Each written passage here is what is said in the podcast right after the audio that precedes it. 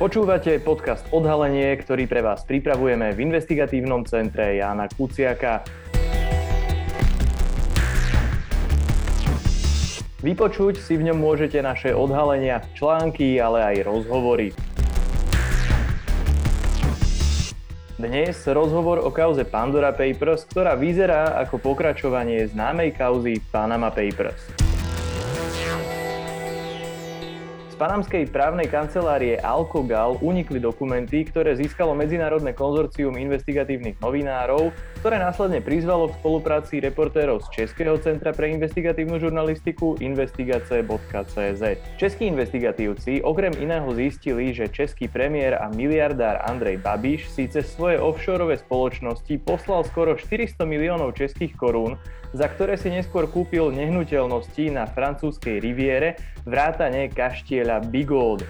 Operácia nesie znaky prania špinavých peňazí, zhodujú sa odborníci. O tejto téme sa budeme rozprávať s Pavlou Holcovou, šéf-redaktorkou Českého investigatívneho centra Investigace.cz.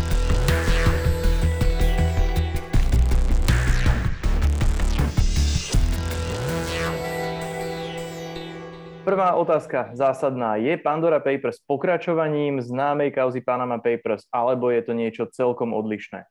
Je to svým způsobem podobné, až na to, že eh, Panama Papers vlastně byl únik dokumentů z jedné právní kanceláře. Tentokrát máme únik dokumentů ze 14 právních kanceláří. To znamená, že ten obraz eh, je mnohem plastičtější toho podnikání v offshoreových destinacích a toho, jak to funguje.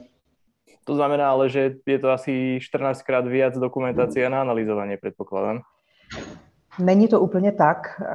Ten objem dokumentů je přibližně podobný. Je to pouze zhruba o 2 miliony dokumentů víc než u Panama Papers. To znamená, že, že to není 14 krát víc.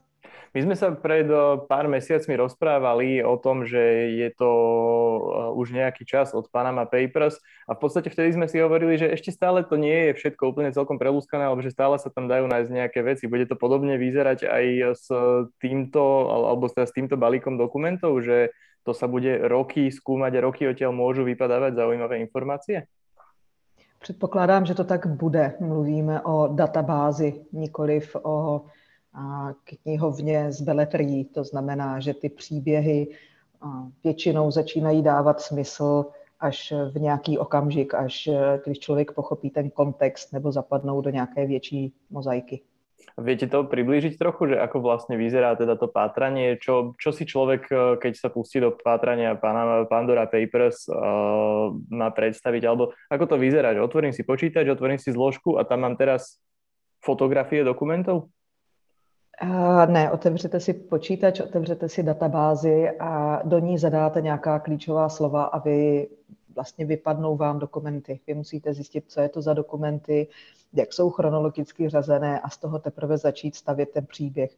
To znamená, že my úplně na začátku většinou pracujeme s dokumenty typu a klient právní kanceláře si chce zařídit firmu se základním kapitálem 50 tisíc dolarů pak chce, dejme tomu, navýšit kapitál a, a založit si další offshoreovou firmu, tentokrát někde jinde. Chce, aby si a, nějaké peníze tyhle firmy mezi sebou posílali. Vy musíte znát kontext, co se dělo v té zemi, odkud tenhle člověk je, proč třeba mohl chtít, aby se nevědělo o tom, a, že má nějaké offshoreové firmy, nebo jestli třeba chtěl snížit daně, nebo vlastně co, co je zatím ten příběh. To patranie vyzerá ako? Začíname, alebo začínate asi od najznámejších mien, dajme tomu najvyššie postavení politici, najvplyvnejší biznismeni a vlastne takto ich mená prechádzate postupne cez tú databázu a zistujete, že kto sa s čím viaže? Tak to vyzerá? ono to nefunguje tak, že my bychom dostali seznam Čechů, kteří jsou tady v té databázi jsme si takový seznam museli udělat sami. To znamená, že pro nás to klíčové slovo nebylo jméno někoho, ale bylo to vlastně Česko nebo anglicky Czech. A, pak vlastně jsme procházeli dokumenty a vyřazovali jsme ty, kde tohle vlastně označení Česka bylo náhodně a kde vlastně znamenalo, že ten člověk, který v dokumentech vystupuje, vystupuje je české národnosti. Platí pravidlo, že akákoľvek firma alebo akákoľvek transakcia, ktorá sa objaví v tomto uniknutom súbore dokumentov je automaticky podozrivá? Že existuje možnosť, že by tam boli aj nejakí slušní, féroví podnikatelia, ktorí vlastne z nejakých dôvodov potrebovali mať firmu na, v Paname, alebo sú to všetko naozaj iba nejaké optimalizačné schémy únikové a tak ďalej a tak ďalej? Samozřejmě existují i naprosto legitimní důvody, proč mít firmu v offshore, proč se skrývat za nějakou anonymitu. A využívají tady té anonymity například různé celebrity. V Pandora Papers se například vyskytuje zpěvačka Shakira, která nechtěla, aby bylo veřejně dohledatelné, kde bydlí například. To znamená, že její nemovitosti vlastní offshoreové firmy, u kterých není dohledatelné, že vlastně ona je ten člověk, který je majitelem. Tohle je podle mě naprosto legitimní důvod, kdy některé osobnosti to využívají právě proto, aby ochránili své soukromí. A nicméně u politiků to je trochu jiná situace, zejména u politiků, kteří hlásají transparentnost. Tam vlastně neexistuje možnost, že by si někdo povedal, že politik eh, len nechce vědět tiež, že kde bývá, aby ho nechodili fanúšikovia domov otravovať, alebo tak, že tam ta kontrolka zasvietí jednoducho, keď sa tam zjaví například meno politika. Když se tam zjeví jméno politika, musíme i nadále mít na paměti, že ten důvod může být naprosto legitimní, zároveň ale a to pro nás je určitý symptom toho, že, že se něco může dít špatně i kvůli tomu, že vlastně samotná právní kancelář označuje politiky za rizikové klienty, kteří potřebují zvýšený dohled.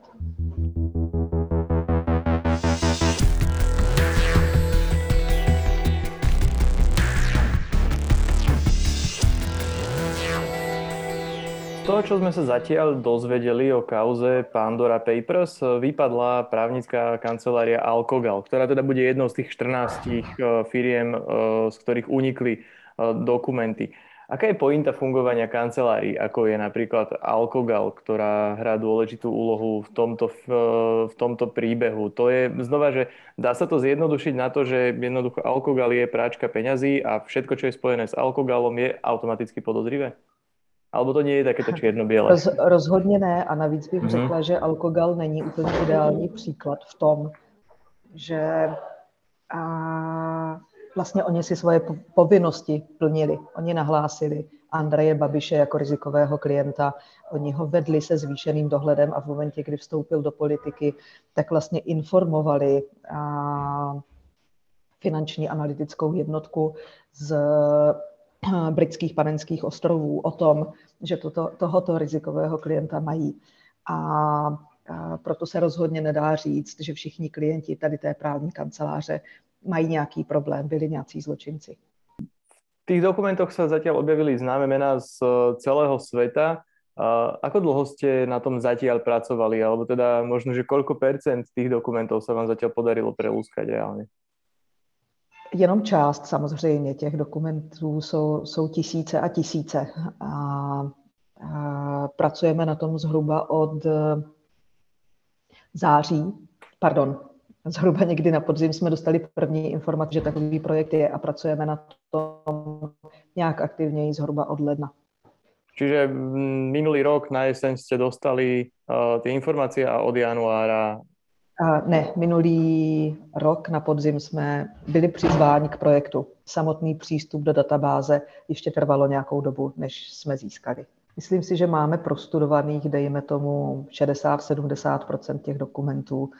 A, ale vlastně tady tahle samotná kauza nám zabrala dost času, byla dost intenzivní a i kvůli tomu, že jsme museli oslovovat eh, odborníky, kteří jsou z různých jurisdikcí, mají různou odbornost, ať už jsou to právníci nebo vyšetřovatelé. A, a, a vlastně na těch ostatních zatím ještě pracujeme. Objavili se tam aj nějaké jména známých alebo zaujímavých eh, lidí zo Slovenska? Uh, objevili, nechala bych to ale na slovenském týmu, aby tyhle příběhy přinesl. Vy ste teda rozpracovali Andreja Babiša, českého premiéra, miliardára s koreňmi zo Slovenska. on už stihol medzičasom aj reagovať, že ide o predvolebný útok, keďže sa v Českej republike veľmi rýchlo blížia parlamentné voľby, ale teda základná otázka je, na čo ste v súvislosti s Andrejom Babišom prišli? Přišli jsme na to, že Andrej Babiš vyvinul extrémní úsilí v tom, jak skrýt, že on je poskytovatelem peněz, za které ve finále bylo nakoupeno 16 nemovitostí na Azorovém pobřeží, a to včetně zámečku Bigo. A takhle bych to asi zhrnula. Tak poďme trochu do detailov. Ako vlastne celá tá vec eh, vznikla, respektíve eh, na začiatku znova, my už sme to na začiatku prebrali. Boli, nejaký, boli nejaké dokumenty, vám sa podarilo na základe tých kľúčových slov vyselektovať, že teda je tu nejaký takýto problém. Eh, čo bolo, čo bolo tým prvým nejakým spúšťačom toho, že niekde je, niekde je problém v súvislosti s Babišom a vlastne oplatí sa vám viac investovať do toho času a viac pátrať po tom, že čo sa vlastne stalo? Tím, že máme zkušenost z projektu Panama Papers, tak už jsme věděli, co jsou ty symptomy, na které se máme zaměřit. Tím pádem fakt, že ta struktura je dost složitá, že je to vlastně firma na britských panenských ostrovech, které jsou známé tím, že poskytují téměř dokonalou anonymitu, protože místní obchodní rejstřík nezbírá data o tom, kdo je majitelem firem, že tuhle informaci má pouze právní kancelář že to schéma pak vedlo do Spojených států a do Monaka, které v roce 2009 bylo známé svým extrémně přísným střežením bankovního tajemství. Tohle byly nějaké první příznaky, když jsme se pak zabrali do těch dokumentů. Našli jsme smlouvu o půjčce na 15 milionů euro, což je těch necelých 400 milionů korun, kdy a, vlastně ta smlouva obsahuje chyby, je, má tam některé věci, které vyloženě nedávají smysl.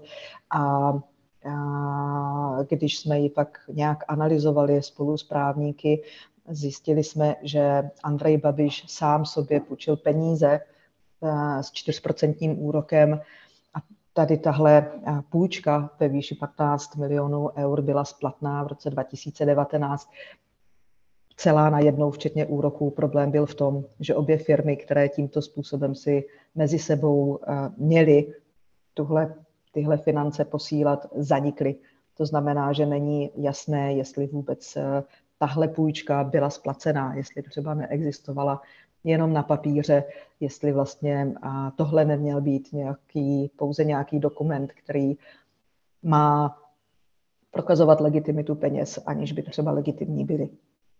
Vy hovoríte v takom podmienovacom spôsobe všetko, presne, mali byť peniaze jedno s druhým, čiže tá základná otázka vlastne znie, že či vôbec nejaké peniaze od jednej Babišovej firmy do druhej Babišovej firmy niekedy odtiekli, alebo či, či oni vôbec existovali, alebo či to vlastne nebolo celé iba na papieri, správně? My víme, že ty nemovitosti nakonec byly opravdu nakoupeny. To znamená, že tam musela reálně proběhnout nějaká finanční transakce. Nicméně nemáme přístup k účtům Andreje Babiše. V těch dokumentech nejsou výpisy z účtů, proto my chceme upozorňovat na to, že takovéhle schéma Andrej Babiš vyšetřil, pardon, chceme upozorňovat na to, že Andrej Babiš toto schéma využil.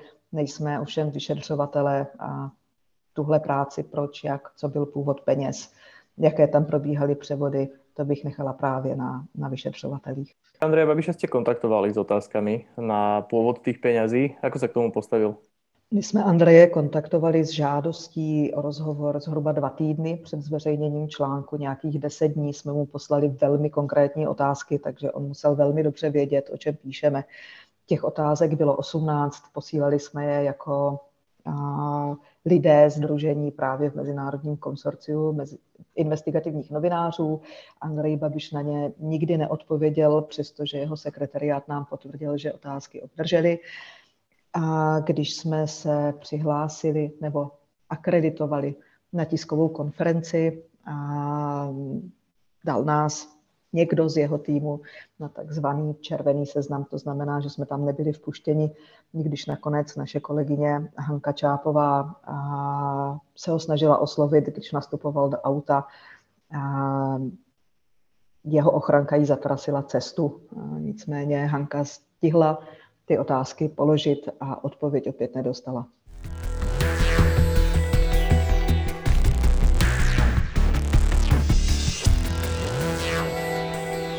Ešte by som sa vrátil k samotnému pátraniu po tých peniazoch. Jedna drobnosť nám tam unikla a to je, že vy ste sa v istom okamihu snažili dostať aj na britské panenské ostrovy práve kvôli tomu, aby ste sa presvedčili, či tam sídli v skutočnosti Babišova firma Blakey Finance Limited, ktorá vlastne mala dostať tú pôžičku od, po, od prvej Babišovej firmy a následne potom sa mala podielať na ďalších transakciách. Ako dopadol ten váš výlet na britské panenské ostrovy? Kolegové, co se snažili na britské panenské ostrovy dostat, vlastně byli zastaveni na hranicích s tím, že jsou novináři, proto nemají do země přístup. A s hodou náhod eh, na britských panenských ostrovech zuřila tropická bouře, takže nakonec tam pár dní zůstali a podařilo se jim některé záběry, některé místa zachytit a vyhoštění byli až pak.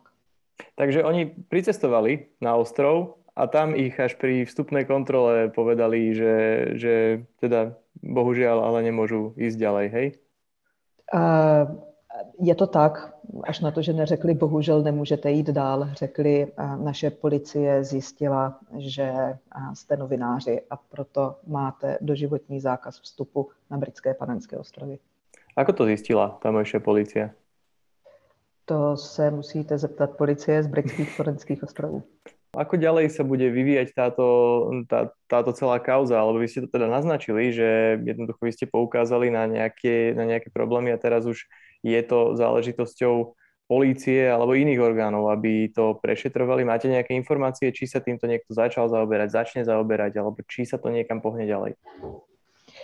Uh, my jsme médium, my nejsme aktivisti, takže naše role je na to, to ozřejmit, to osvětlit, nicméně žádat, podávat trestní oznámení nebo žádat někoho, aby to začal řešit, to není naše role, to není naše úloha a proto bych to přenechala na orgány, které tohle řešit mají.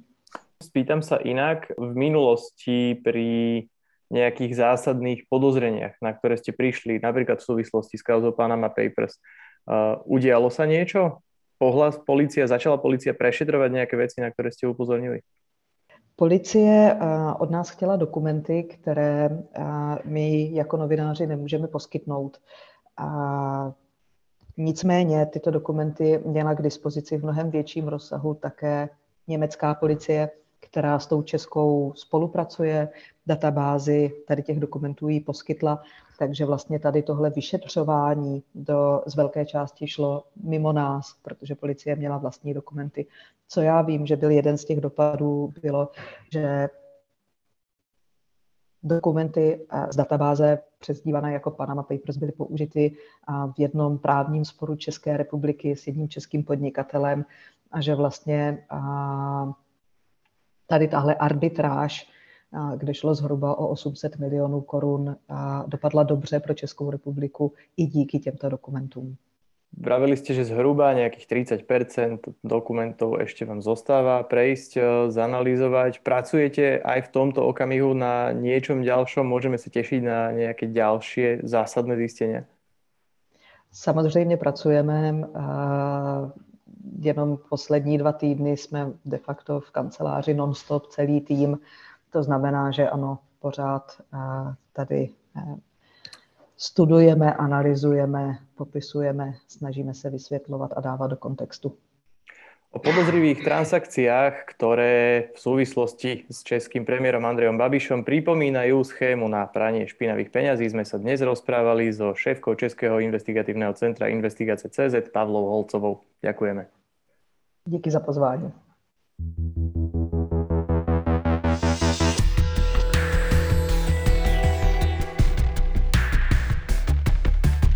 Ďakujeme, že ste si vypočuli podcast Odhalenie investigatívneho centra Jána Kuciaka. Naše články nájdete na webe www.icjk.sk a akékoľvek nápady, tipy, ale aj pripomienky nám posielajte na e-mail icjk.icjk.sk.